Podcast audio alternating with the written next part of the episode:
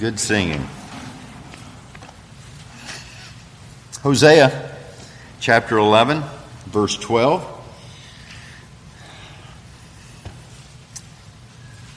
It's been a few weeks now since uh, we considered the first 11 verses of Hosea because of our guest last week. And, uh, and so we're glad to be back to Hosea. I remind you while you're turning there to the very last verse of Hosea 11, uh, how this begins. Uh, this begins, this book begins with uh, Hosea, the prophet uh, of the northern kingdom, or to the northern kingdom, being called upon to marry a harlot, a prostitute, uh, as the scripture describes her, a whore.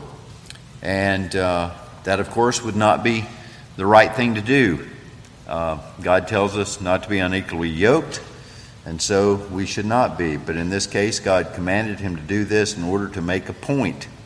This was not evangelistic dating. God does not prescribe to that. But uh, it was God speaking in this unique context historically to make a point to his people.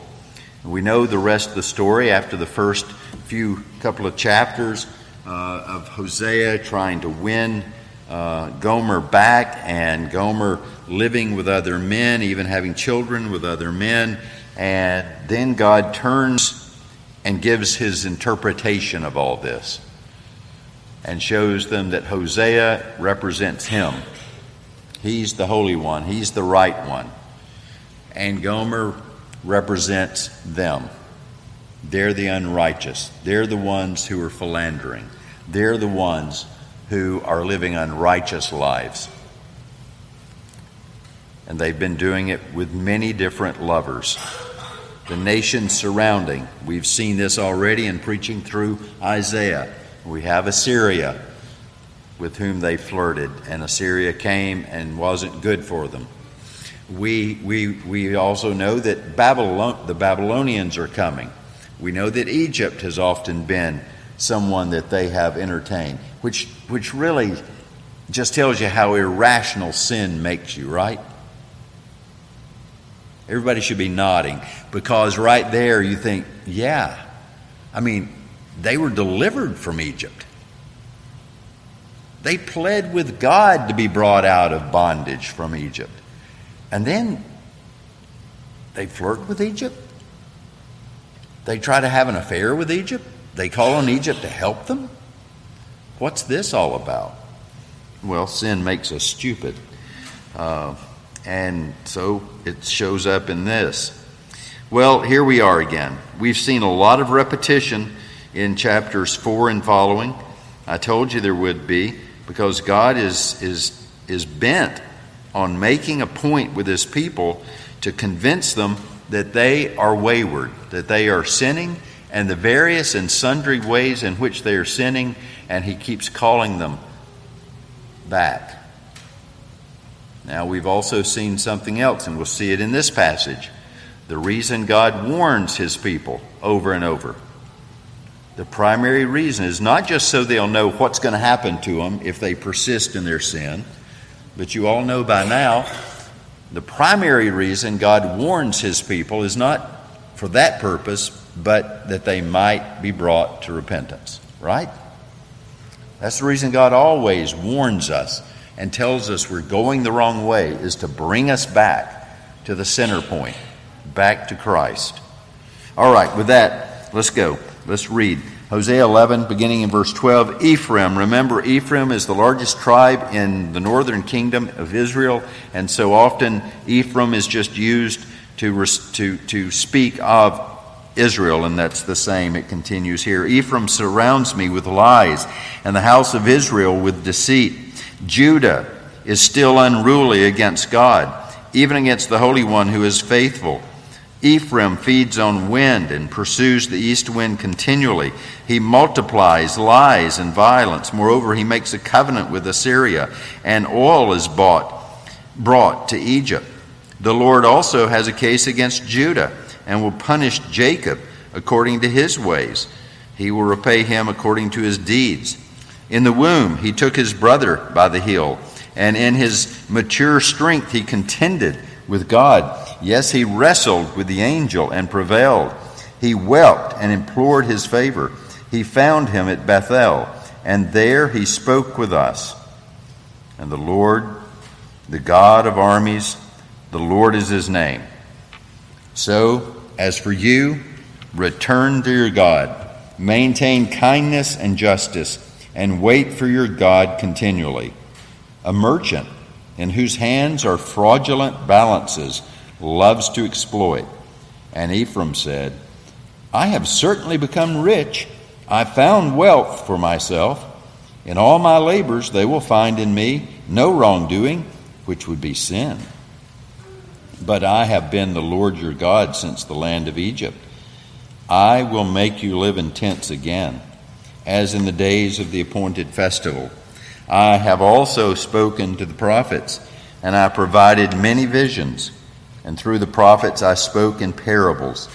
Is there injustice in Gilead? Certainly, they are worthless. In Gilgal, they sacrifice bulls. Yes, their altars are like stone heaps beside the furrows of a field. Now Jacob fled to the land of Aram, and Israel worked for a wife, and for a wife he kept sheep.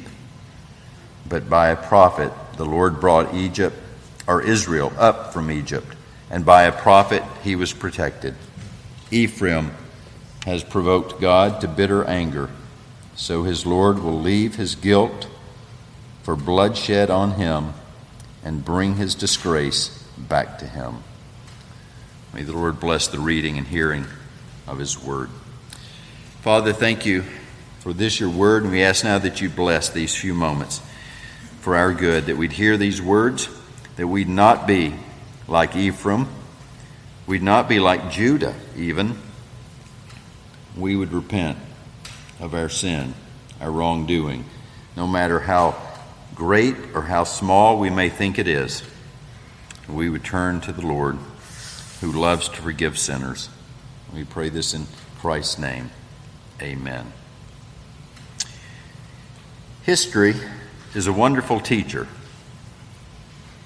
However, you have to listen to it in order to learn from it. You also have to have to know how to read history in order to benefit from it. We've seen in several occasions up to this point the Lord taking Israel down memory lane to remind them of various things. And now, in these just these very few verses, it's like he does it again, only this time it's in concentrated uh, quantity. You know, it's, it's, it's, there's no dilution. This is like full strength plus.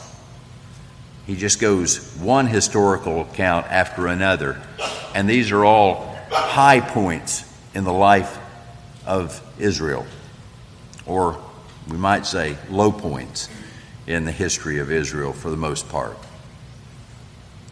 So he's doing it again, rehearsing history. We saw Paul do that in 1 Corinthians chapter 10. He did that for an example, he said, so that the people would remember what God had done in the past. Why? Because if you know what God's done in the past, you can recognize what God's doing now, and you'll also be able to know better what God's going to do in the future. God's the same yesterday, today, and forever. It's the reason we study history.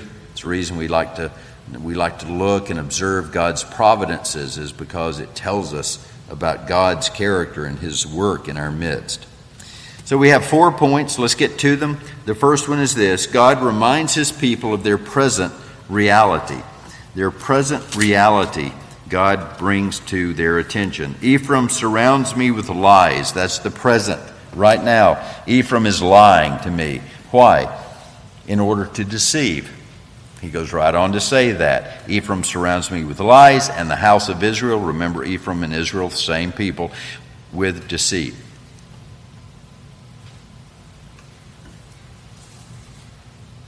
That's pretty self explanatory. They're lying. We might say, well, I'm, I, I'm not lying. So I guess I'm off the hook here. This is not for me. Well, no, let's keep in mind, just like Paul told the people of his day, it, it's the same thing today. All these things are written as examples for us. We don't look at God's history as a history book and just say, ah, that's what happened back there. That's the way God acted back there. We look at it and we say, oh, that's, that's how God acts. And that's how God instructs. And that's what God wants us to understand so that we too will hear and repent. So don't forget that.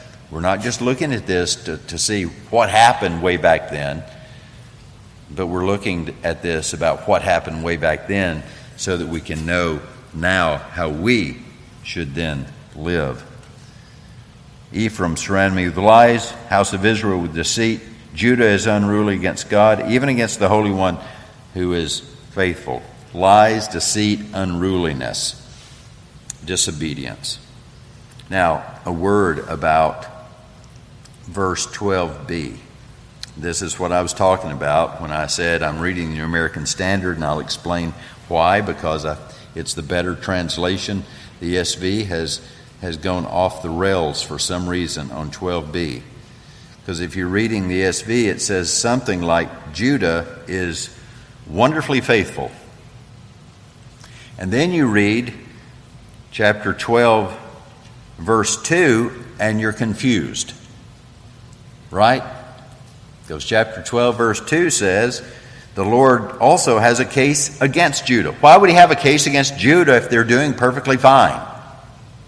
It's a textual issue, and the better text reads just like the New American Standard, the King James, the New International Version, and the New King James all translate it just like this Judah is still unruly against God. That's why God has a case against Judah, is because Judah is unruly too. You say, wow, does that mean I can't trust the ESV? No, if you're just looking the margin, it tells you what it really should have said in the text. It's a text issue. The better text, the it, it tells us for some reason the ESV followed one that is a translation instead of the original text. Well, Everybody can make a mistake. That's a good reason why you're always careful in reading your Bible to compare the notes, um, the marginal references, and be sure that you're understanding. It's also one of the reasons that you want to be part of a good, godly church where they're faithful to God's word and they pay attention to it. So, Judah is not commended for faithfulness, but is, is rebuked for her unfaithfulness, her unruliness. They, like Israel lie and deceive. Notice in 1b what we're reading. Ephraim feeds on wind and pursues the east wind continually. He multiplies lies and violence. Moreover, he makes a covenant with Assyria, and oil is brought to Egypt. He's dealing, he's making deals with the surrounding nations. What did God always say to his people? If you will obey me, I will leave you needing everything for life, and you'll have to go out looking for it somewhere else. That's not what God said.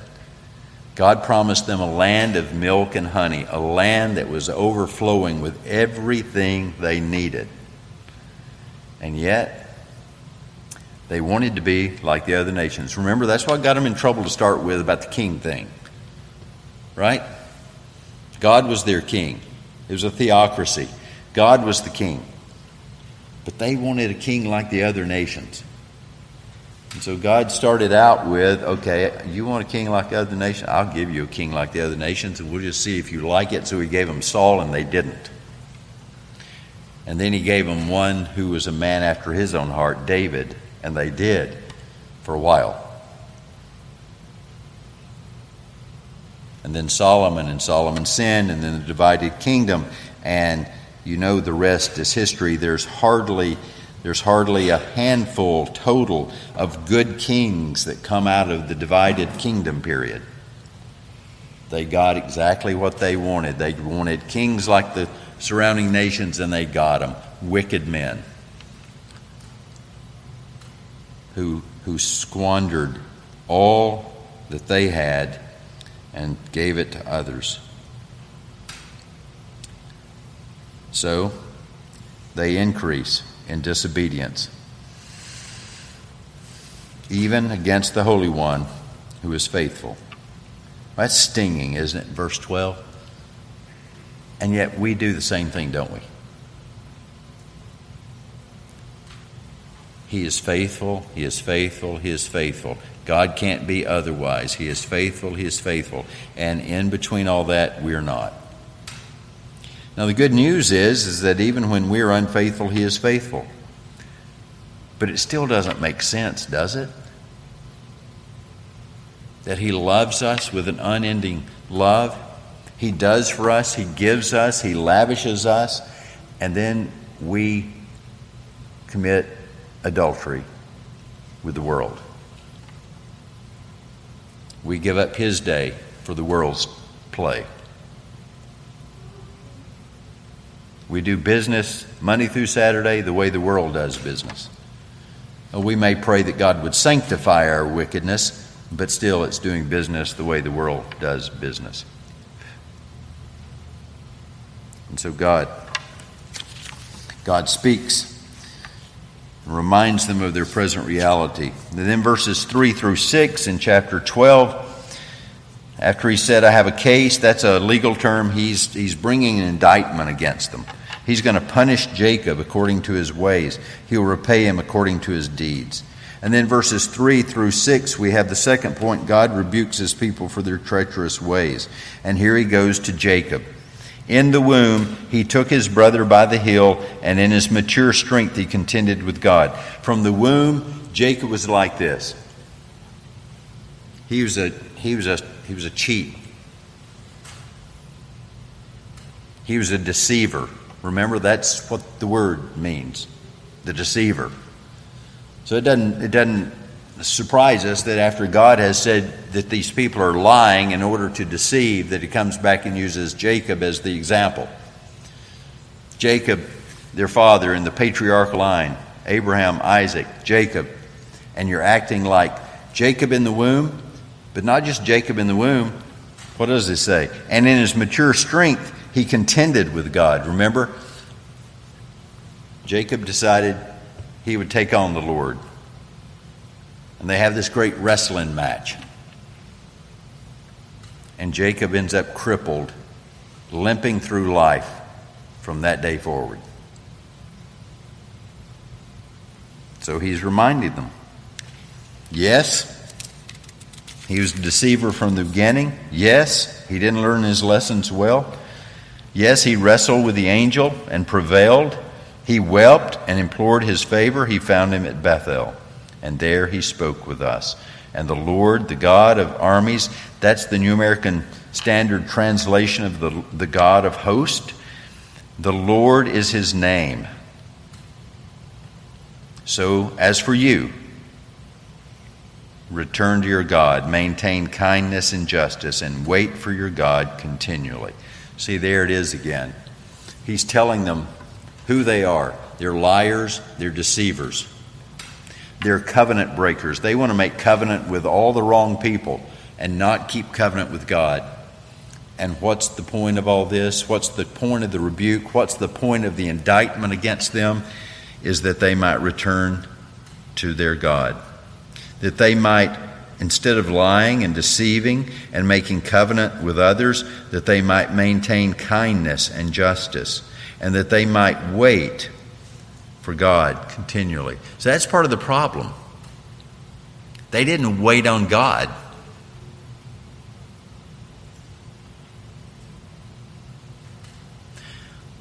I don't know the answer to this. I didn't look it up this week. I should have.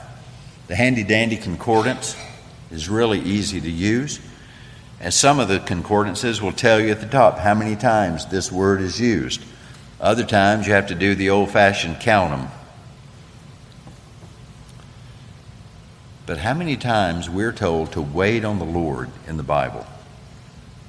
As I said, I don't know the exact number, but I'm going to put it in terms of carrots. There's bunches.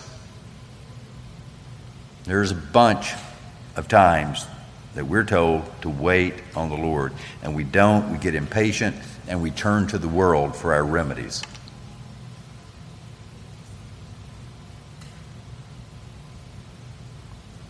God says part of the repenting, part of the repenting action is to wait on God. How long, O oh Lord, are we supposed to wait? And the answer is as long as I wait.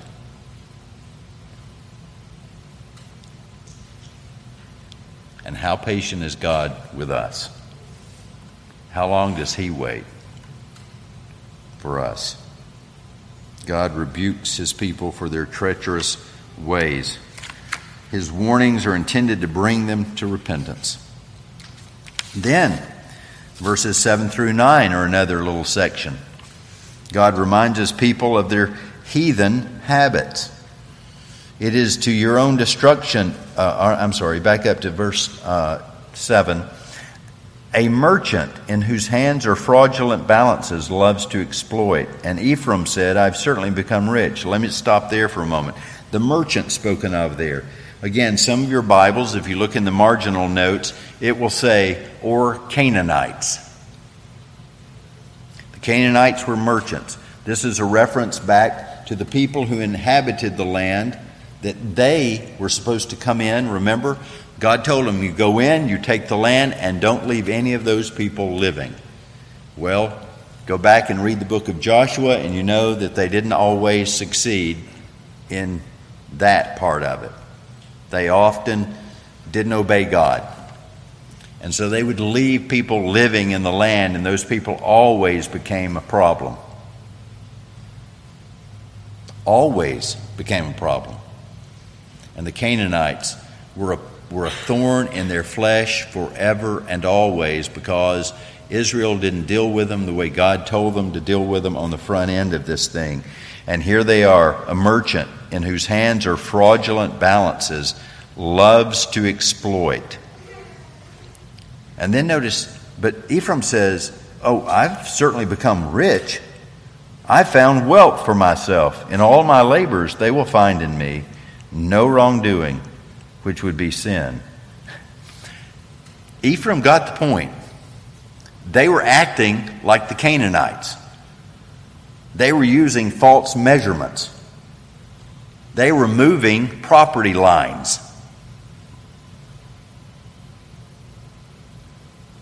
I remember when we moved into our neighborhood, the new and built a new house a few years back. All the all the property corners were all marked really nice and neat. Now, after you live there a while, you know, they get all leaves on them, and up top, you get tired of trying to dodge that little stub up there with your mower and ruining your blade, so you drive it on down into the ground to, so you can just mow right over it. And before long, the property lines were obscured. And my neighbor one day put in a string to build a fence and his fence would have been about that far over on my property line, on my side. So I had to go out and say, Whoa. Now, I don't know if he was doing it on purpose or if he was just working from best memory he had. And but were it I, I would have gone and asked, Hey, do you remember exactly where our line is here? So I had to go over and say, Nate, wait a minute. You know, we got a problem here. You can't build a fence where that line is. It worked out fine. But there's a tendency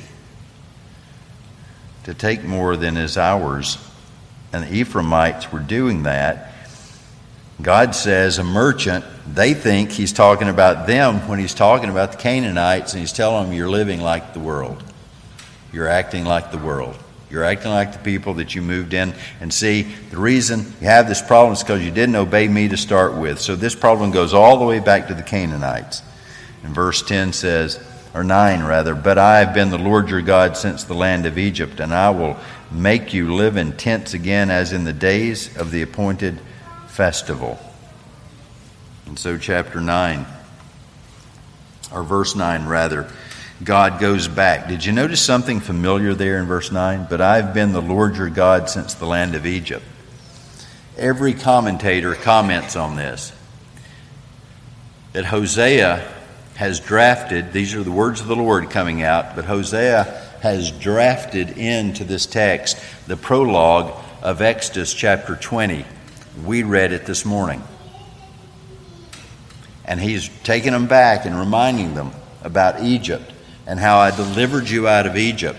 And you came into this land and you're supposed to take it and you're supposed to live holy lives, righteous lives. But instead, you're living like the people that lived in the land. So, one more time, it looks like I'm going to have to take you on a wilderness journey. And you're going to have to live in tents again because you've chosen to live like the world instead of like my righteous people. This is what one commentator says the crucial events of the Exodus and its subsequent wanderings have to be replayed so that Ephraim may learn how, to, how dependent he is on Yahweh and how grateful he must be for such dependence. The same commentator goes on to say that the exile into Assyria is going to be their opportunity now for this wandering and for this time of repentance, that God will bring them into repentance.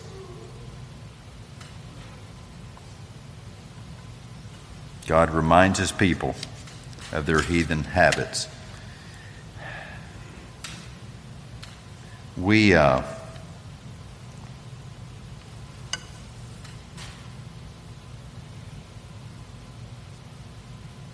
we have a lot to learn from this this passage, don't we? Because it wasn't just Ephraim, Israel. This is the tendency of every generation is to live like the world, to adapt the world's ways to God's ways. Sometimes I point this out in teaching church history. There are certain world religions, and one particularly that most people would categorize as the dominant feature of Western Christianity. And perhaps their chief characteristic is this when they go into a new land is to take the existing religions and synthesize them and amalgamate them into their beliefs. Some of you who've been to Peru have heard Alonso Ramirez talk about this. If you've ever met anyone who's worked among the Muslims in the, the northern, uh, uh, northern Africa or the, the, the, the, southern basin of the Mediterranean on the North African Sea uh, or a coastline there, you realize that it goes on there.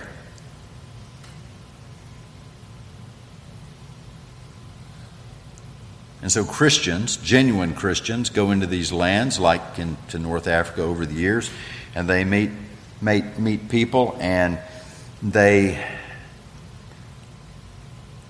they're having to deal with a Christianity that has been there for many, many centuries, but doesn't resemble at all a biblical Christianity. And so they're trying to help these Muslims understand that no, that's not what we believe. See, in North Africa, what they've done, this world religion has, has taken animism of North Africa and just blended it in, made it part and parcel with their Christianity. That's largely what happened in the tribal regions of Peru. And then you start trying to preach the genuine gospel, the plain, simple gospel, and people are confused because that's not what they thought Christianity was. But you know what? In every case, what we proclaim is a better gospel than a synthesized gospel. Last point God responds to his people about their hopeless ways. He's called them to repentance, he's told them what their problems are, and then in those last verses, he says, Now, he says in verse 10, I have also spoken to the prophets, and I provided many visions, and through the prophets I spoke in parables. In other words, he's saying there much what the writer of Hebrews in chapter 1, verses, verse 1 says that God in the past has spoken in many times in various ways through the prophets. That's what's being said here. And through these prophets I spoke in parables. Is there injustice in Gilead? Certainly they are worthless. In Gilgal, they sacrifice bulls. Yes, their altars are like stone heaps beside the furrows of a field. I wouldn't have time to go into this, but there's a word play going on. There's actually uh, there's actually a pun being used here in the Hebrew, and uh, I, I'm just there's three things that's going on here.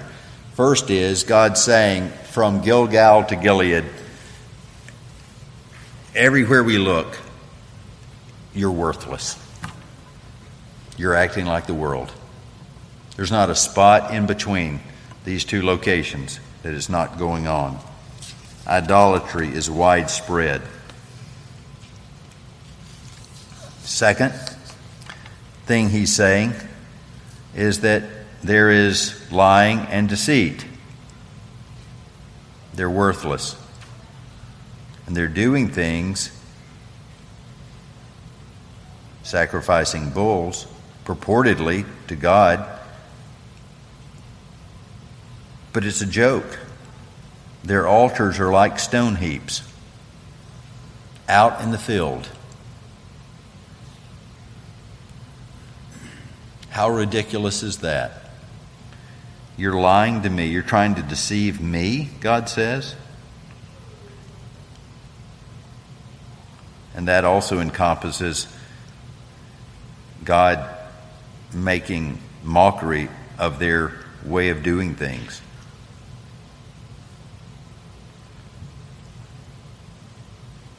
The mockery is seen right there in the sacrificing on the altars. These are nothing, he says, nothing but piles of rocks.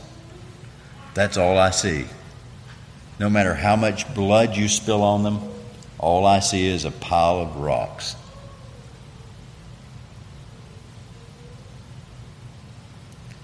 God's done everything for them.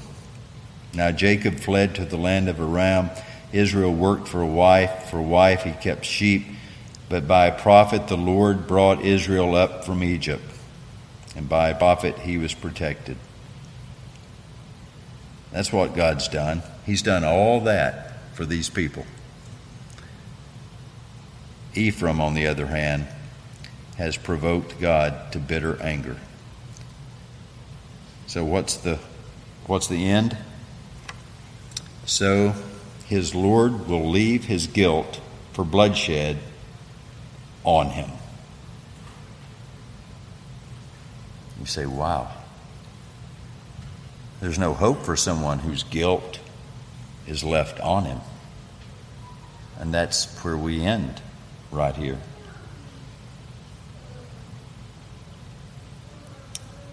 So his Lord will leave his guilt for bloodshed on him and bring his disgrace back to him. Well, we have to stop there. We're going to get to some better stuff here at the end of the book.